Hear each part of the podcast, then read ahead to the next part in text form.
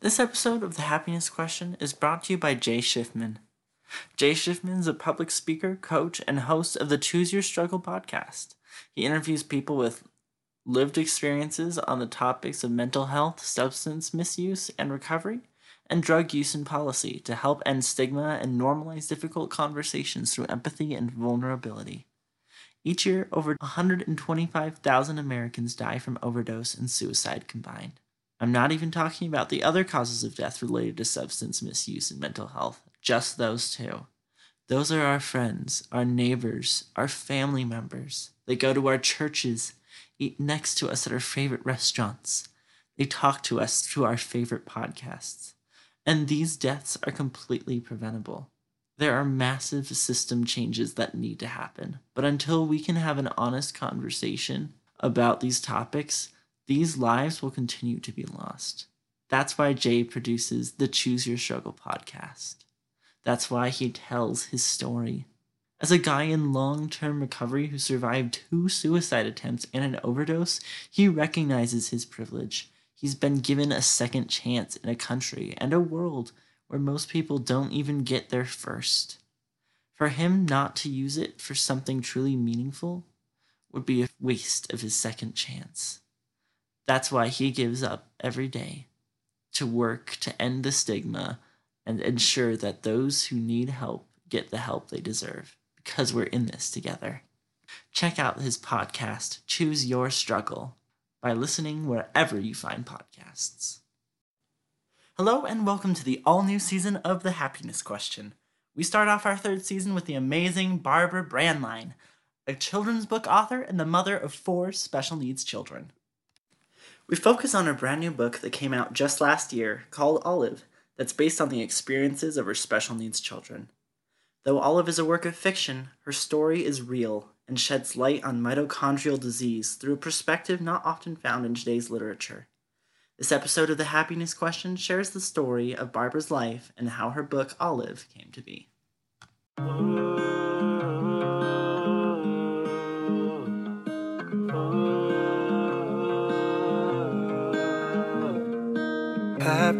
Happiness is free, happiness is real. You can live a happy life, trust me, it is real.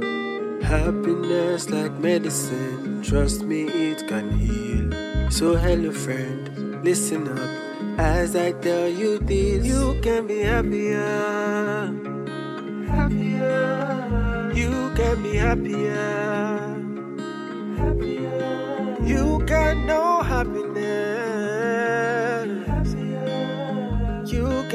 Happier. You can be happier.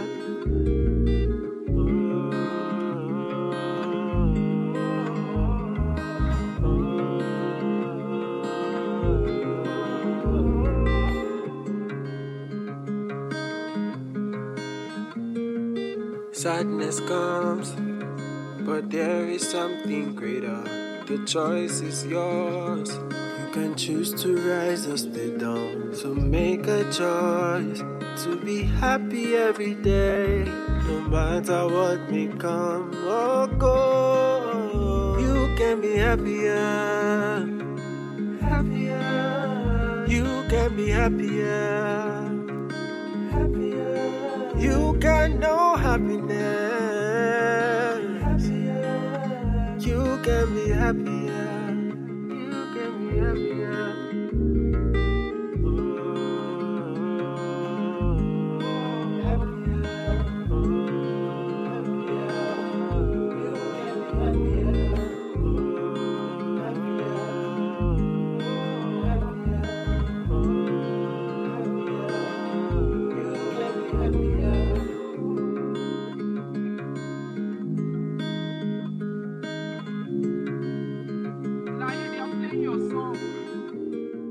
I was looking at your website and I was seeing your book, and oh my gosh, it looks incredible. I want to read it so bad. Oh my gosh, the the little part that I've seen, just like the illustrations and everything, are amazing. So, Thank you. why did you decide to write your story as fiction instead of autobiography? Yeah. Autobiographical. Yeah. Uh, basically, because every time that I tried to write our actual story, even I don't believe it. It was just too much. Like I, people have been telling me for years that you ought to, you know, you ought to write a book. And I used to think that that meant that they that they saw some potential in me, right? Like as a storyteller, as a writer. And I finally figured out that it meant we're a little overwhelmed by your story, and I would like to exit this conversation. So hey, you should write a book, right? and but every time that i tried it's like there's just too many details too much and I, I, felt honestly like i was too young to write it as a nonfiction, like, hey, do what we have done. But with fiction, I felt that I was able to communicate portions of our story that I think are relevant to a wide variety of people. And I wrote the book from the perspective of a nonverbal uh, younger child. She's five years old in the book uh, because I wanted the reader to only know what she knows.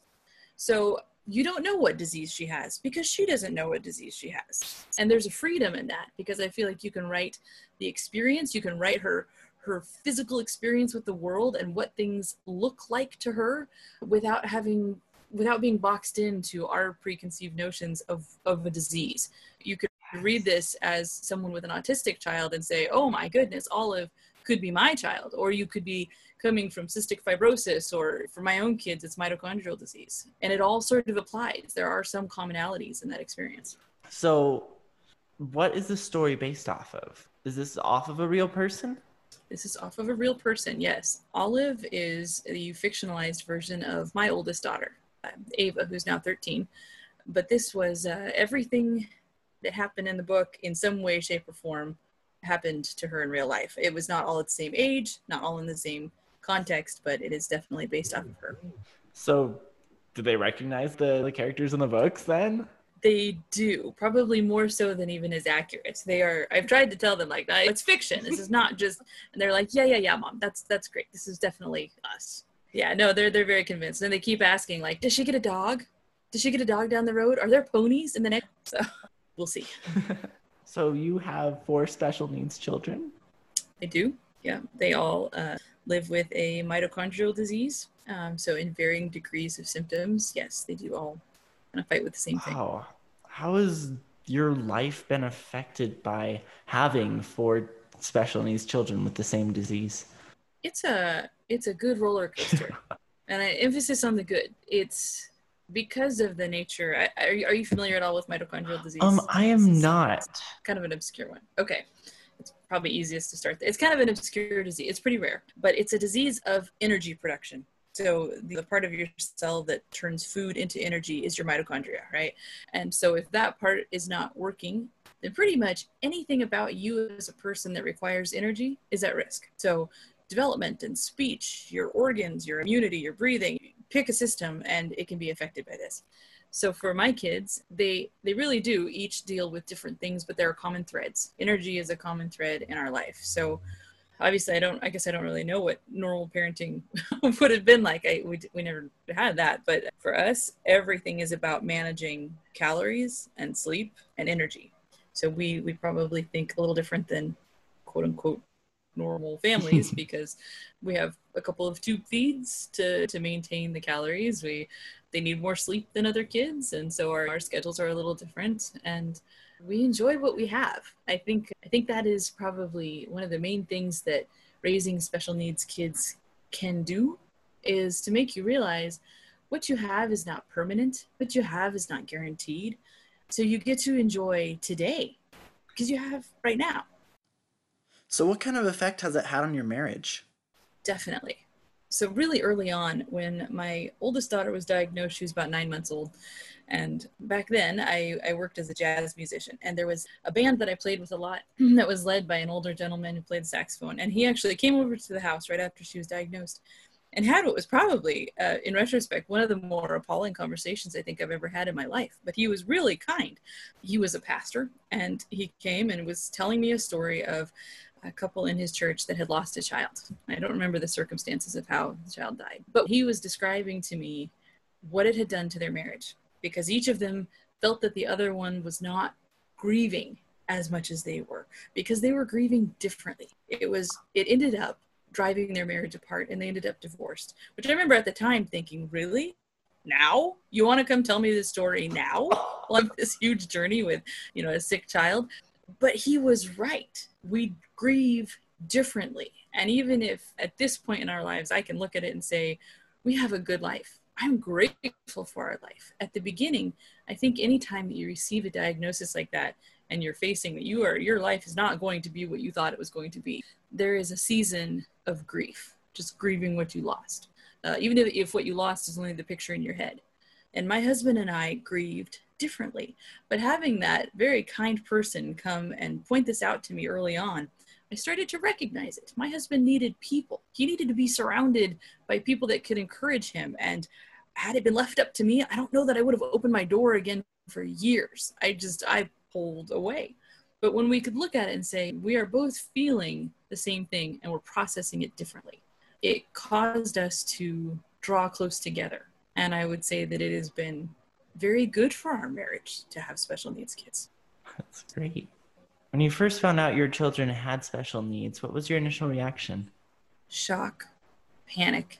When she was first diagnosed, she was not expected to live very long, and we had just found out we were pregnant. And uh, it was, it was a very dark year, I would say. There was a lot to figure out and how to take care of her.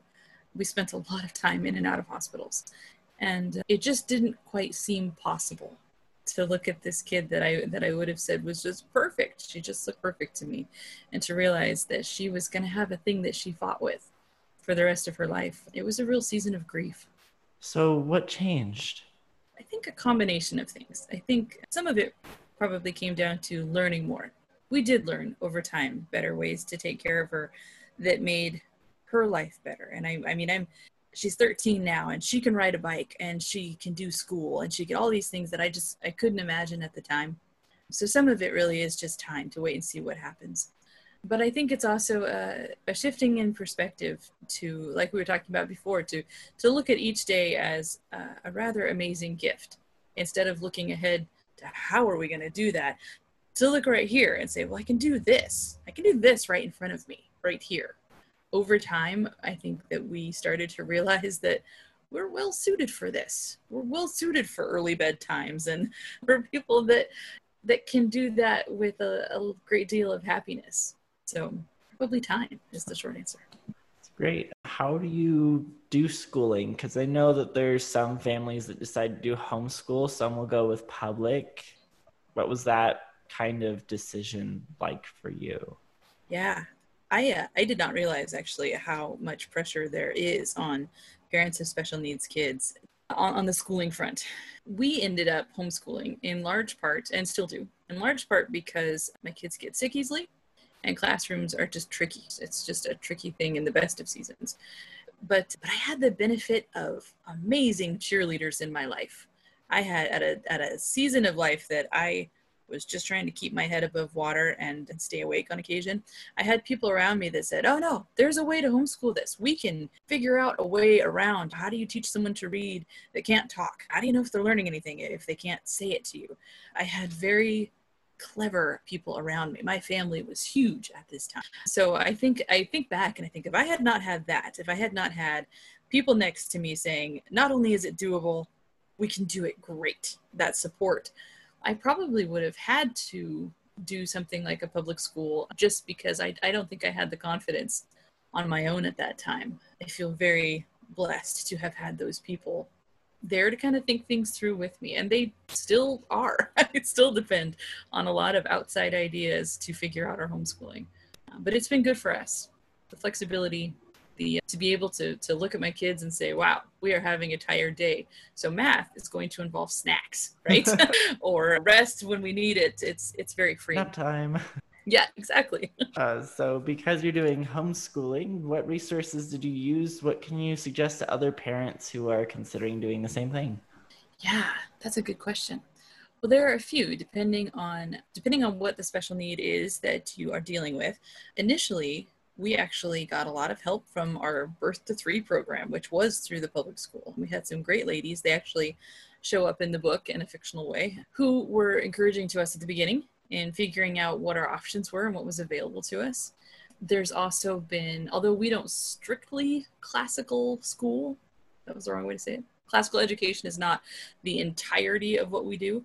I have learned a lot from some brilliant classical education minds. There's a website called Simply Convivial that um, is actually huge, just in that it's it was encouraging me to make the curriculum work for us instead of the other way around. I think sometimes there's pressure if you're schooling your kids, like, okay, this is the curriculum. You do the curriculum, right? And she is a big proponent of not the curriculum needs to work for you, needs to go the other way around. Um, so she was very helpful. And, and also, I, I started talking to people at our local bookstores, people that carried curriculum. I asked people that had done it and found out what they liked and what they didn't. And although that I think again, we were very blessed to have a bookstore that was owned by a homeschooling mom, so she actually did carry some curriculum. I think there are places like that all over the place. Talking to people that have done it before you is huge. What are some of the myths about special needs parenting that you've been able to disprove through your own adventure? That you have to end up divorced. You don't have to end up divorced. That's a big one. We got told multiple times towards the beginning of our journey that with our disease in particular, 95% of the families they saw ended up divorced. It doesn't have to happen that way, but you have to be purposeful about taking care of your marriage when you have a special needs or multiple special needs children to take care of. It's a it's demanding on your energy but you can be purposeful about it. One of the things that we have done over the years to kind of help keep that intact, keep our perspectives where they needed to be, is because our kids I go to bed earlier than most kids. We actually will feed them dinner and I, I read to them while they eat. And then my husband and I eat dinner together every night after they go to bed. And so it's like date night every night on our couch. Mm-hmm. and I think that that's actually been a big thing for us to be able to maintain keeping that time together when, when kids can be very demanding. I think the other big myth that I didn't realize was a myth goes back to education.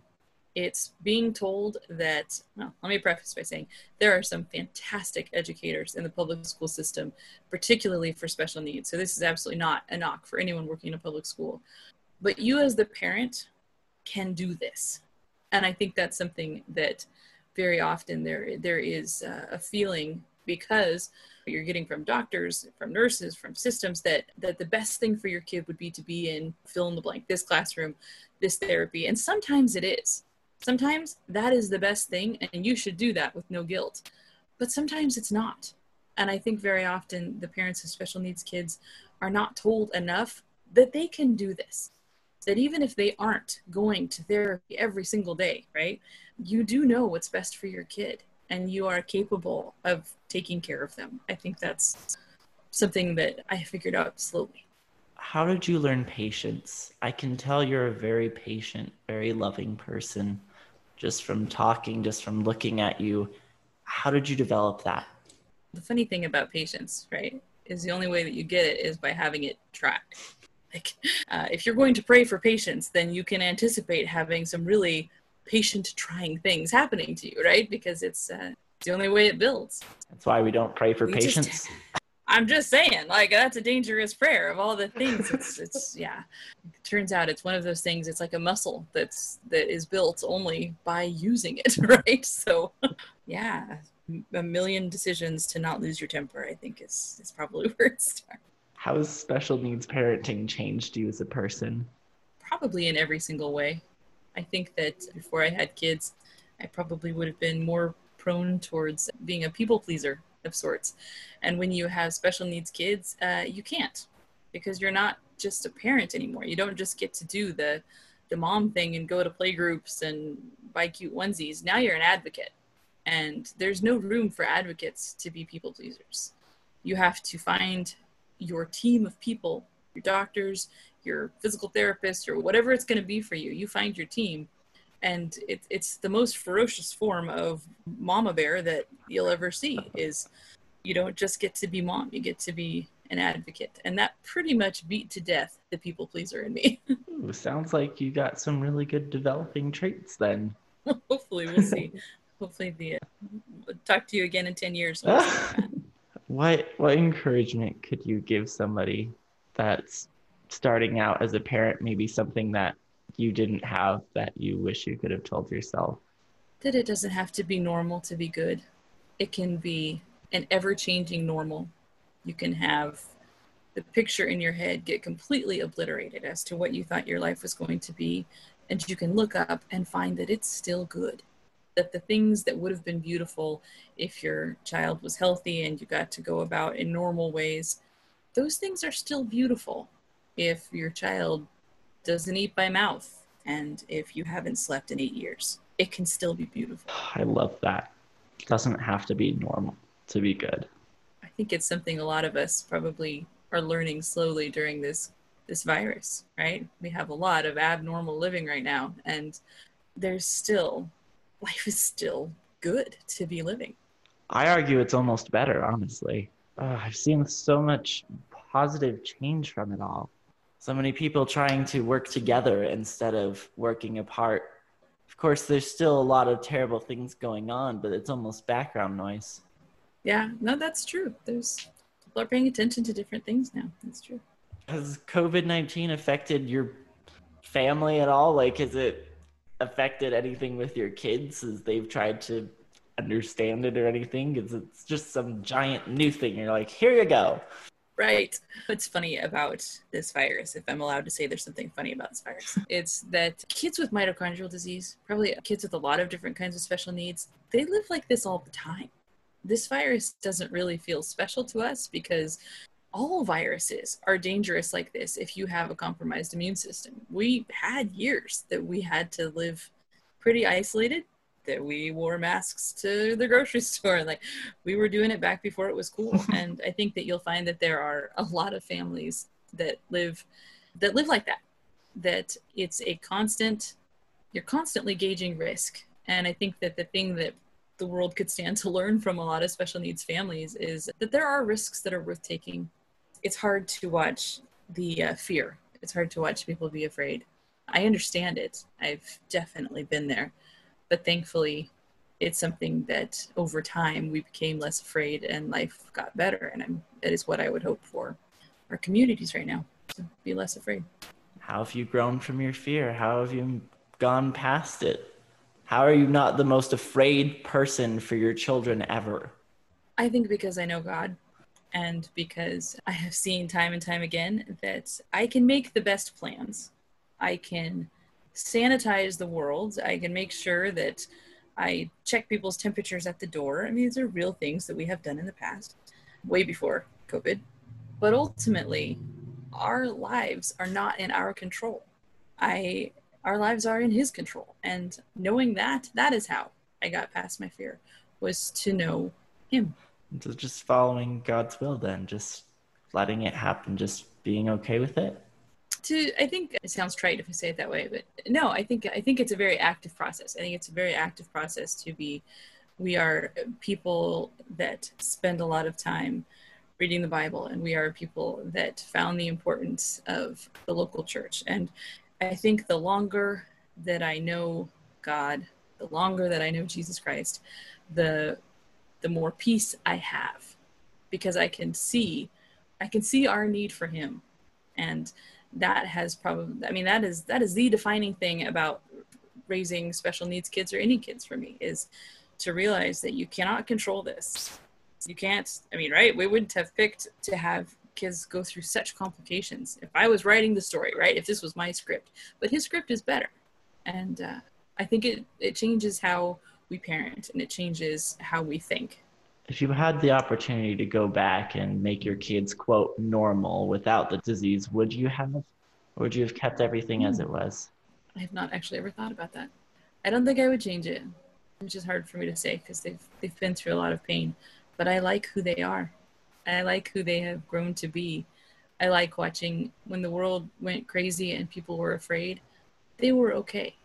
I feel like they knew what to do. And and I don't know for a fact if it would have been the same if they had grown up healthy and had it a little easier than they've had. So I, I can't say that I would change it. It's wonderful. Have you been on many other shows? Uh, a handful. I've been on a few. I'm learning a lot. I'm, I, I find it actually incredibly fun. The the book just came out on June 1st, and so since then. I've just had a handful of interviews, and uh, it's all pretty new to me. So it's only been a few days essentially. Yeah, like uh, what are we on now? Wow. Yeah, a couple weeks. Yep, it's pretty new. So. I guess I need to ask the question that I've been supposed to ask for all this time. It's how do you find happiness? Yeah, I was fascinated by the premise of your podcast, especially right now, the happiness question. I guess what I would say is that happiness is fleeting, but joy can stay. And so, how do we find joy? For myself, a lot of gratitude. Gratitude for what you've been given, gratitude for the difficulty, gratitude for even if it really is an exercise in finding the smallest thing. Like that, I like how bare toes feel on carpet. It seems pretty small. It's a beginning, though, right? It's a beginning in training yourself to look for things to be grateful for. And I have found that um, that's been pretty big in raising special needs kids. How do you start being grateful?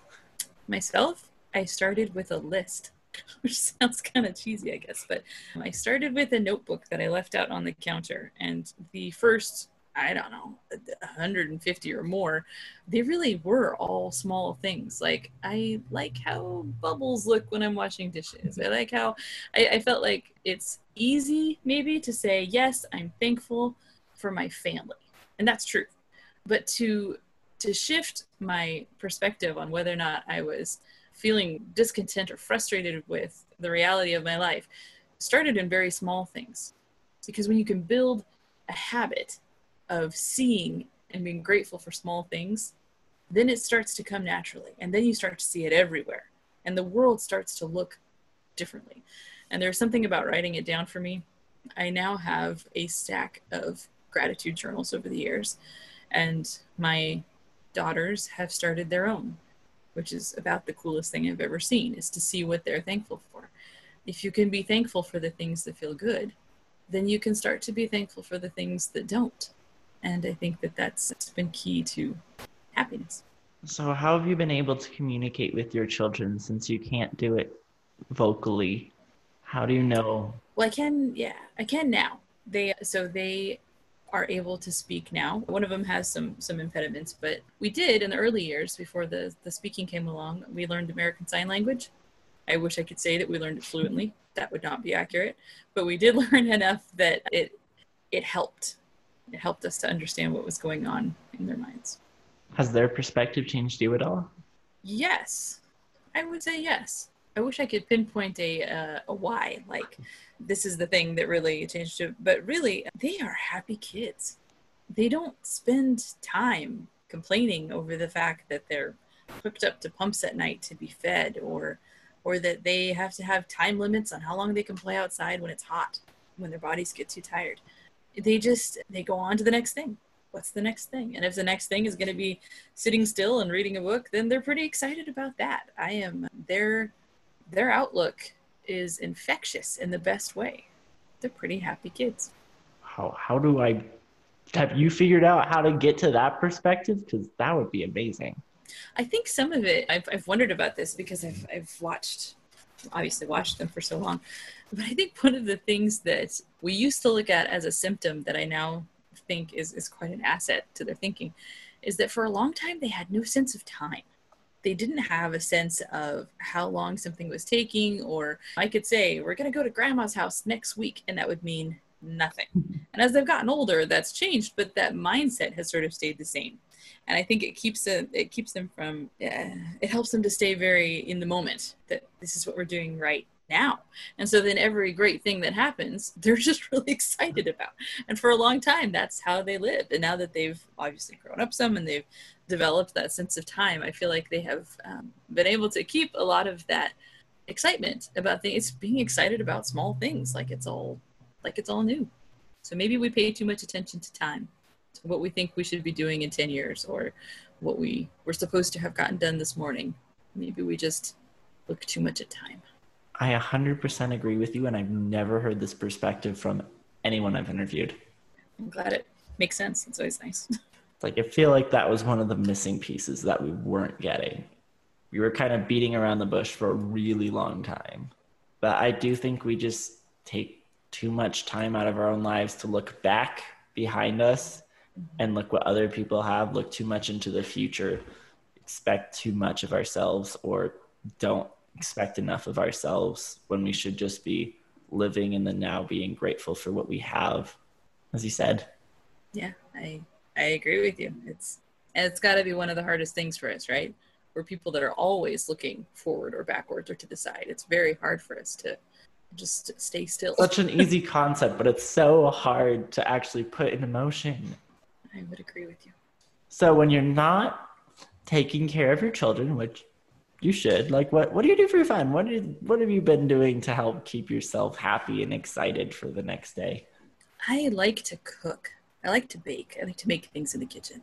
That is, uh, people used to ask during some of the darkest days uh, where we were in and out of the hospital all the time. I had just lovely people that would offer to bring us meals. And I finally figured out, like, what I really need you to do is bring me ingredients. bring me a surprise bag of random ingredients because it just, it occupies a part of my brain that I really enjoy using. It's the same part that liked playing music. It's the same part that likes writing. It's a feeling of creativity, and I, I love to create things in the kitchen. That's really cool.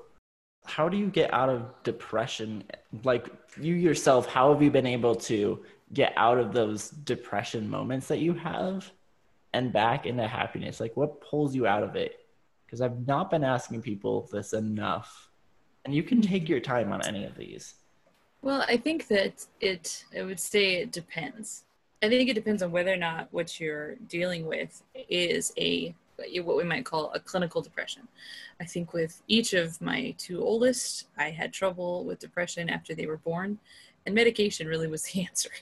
I think that there, I think we have to kind of distinguish between whether or not we are talking about a, a chemical depression, in which case I really think that a medical professional is the way to go, right? Or whether we're talking about the sort of lows that we can hit when we're living isolated or the the sort of discouragement that we can feel in the day to day when when there are there are struggles when it's difficult caretaking when you haven't slept in a long time when you i for myself the timing of when we do this has been different all the time sometimes it's once a year sometimes it's once a month but i am a mom that needs a reset sometimes i need to have a day away or a uh, sometimes a weekend away maybe it's to go to a hotel and just sleep I think that the burnout that can happen in raising a special needs kid, but I think this is probably true in a lot of areas of different walks of life, right? It's it can be so cumulative that I know for myself, I would just lose perspective after a long enough time. You can push and push and push and push, but you will reach a point where something snaps. And so for myself, it over time I learned that they will be okay if you leave them with grandma for a day. They will be okay and i think that that was hard for me at the beginning. That you spend so much time trying to keep this amazing little person alive that to step away is really difficult. When i finally learned that it is okay to step away even just for an afternoon right? To go read a book somewhere to go to do something that does not involve caretaking i think was a very big thing in my life and like anything else it's a habit if you can get into the habit of resetting, of taking routine steps back, then it gets easier. Great. Unfortunately, I think we'll have to go. But before we do, where can we find you? Where can we find more of you? Where can we get your book? Just everywhere that we can possibly think of that we can get in touch here. Okay. Well, you can get all the links to everything on my website. It's www.barbarabraendlein.com. And I'll spell it for you because it's just a terrible name to sound out. It's B A R B A R A B R A E N D L E I N. Uh, that'll take you to Goodreads and Amazon, which is where you can get my book. Uh, you can get my book at any of your favorite local bookstores. Anybody can order it. I'm on Instagram just with my name at Barbara Braendlein. That's great. Well, Barbara, I hope that you have a wonderful day. Thank you for being on the show today. Thanks for having me on. I had a good time. Maybe we'll have you on again sometime. Anytime. I would enjoy it. Thank you. We hope you enjoyed this episode of The Happiness Question. If you did, please consider reviewing and subscribing to our show on Apple Podcasts, Stitcher, Spotify, or wherever you listen. The Happiness Question is hosted, researched, written, and recorded by me, Camden Boyd. Edited by Camden Boyd and Austin Clark. Our theme song, Happier, was both written and recorded by La Yi, especially for The Happiness Question. Special thanks to today's guest, Barbara Braendlein, for joining us for this episode.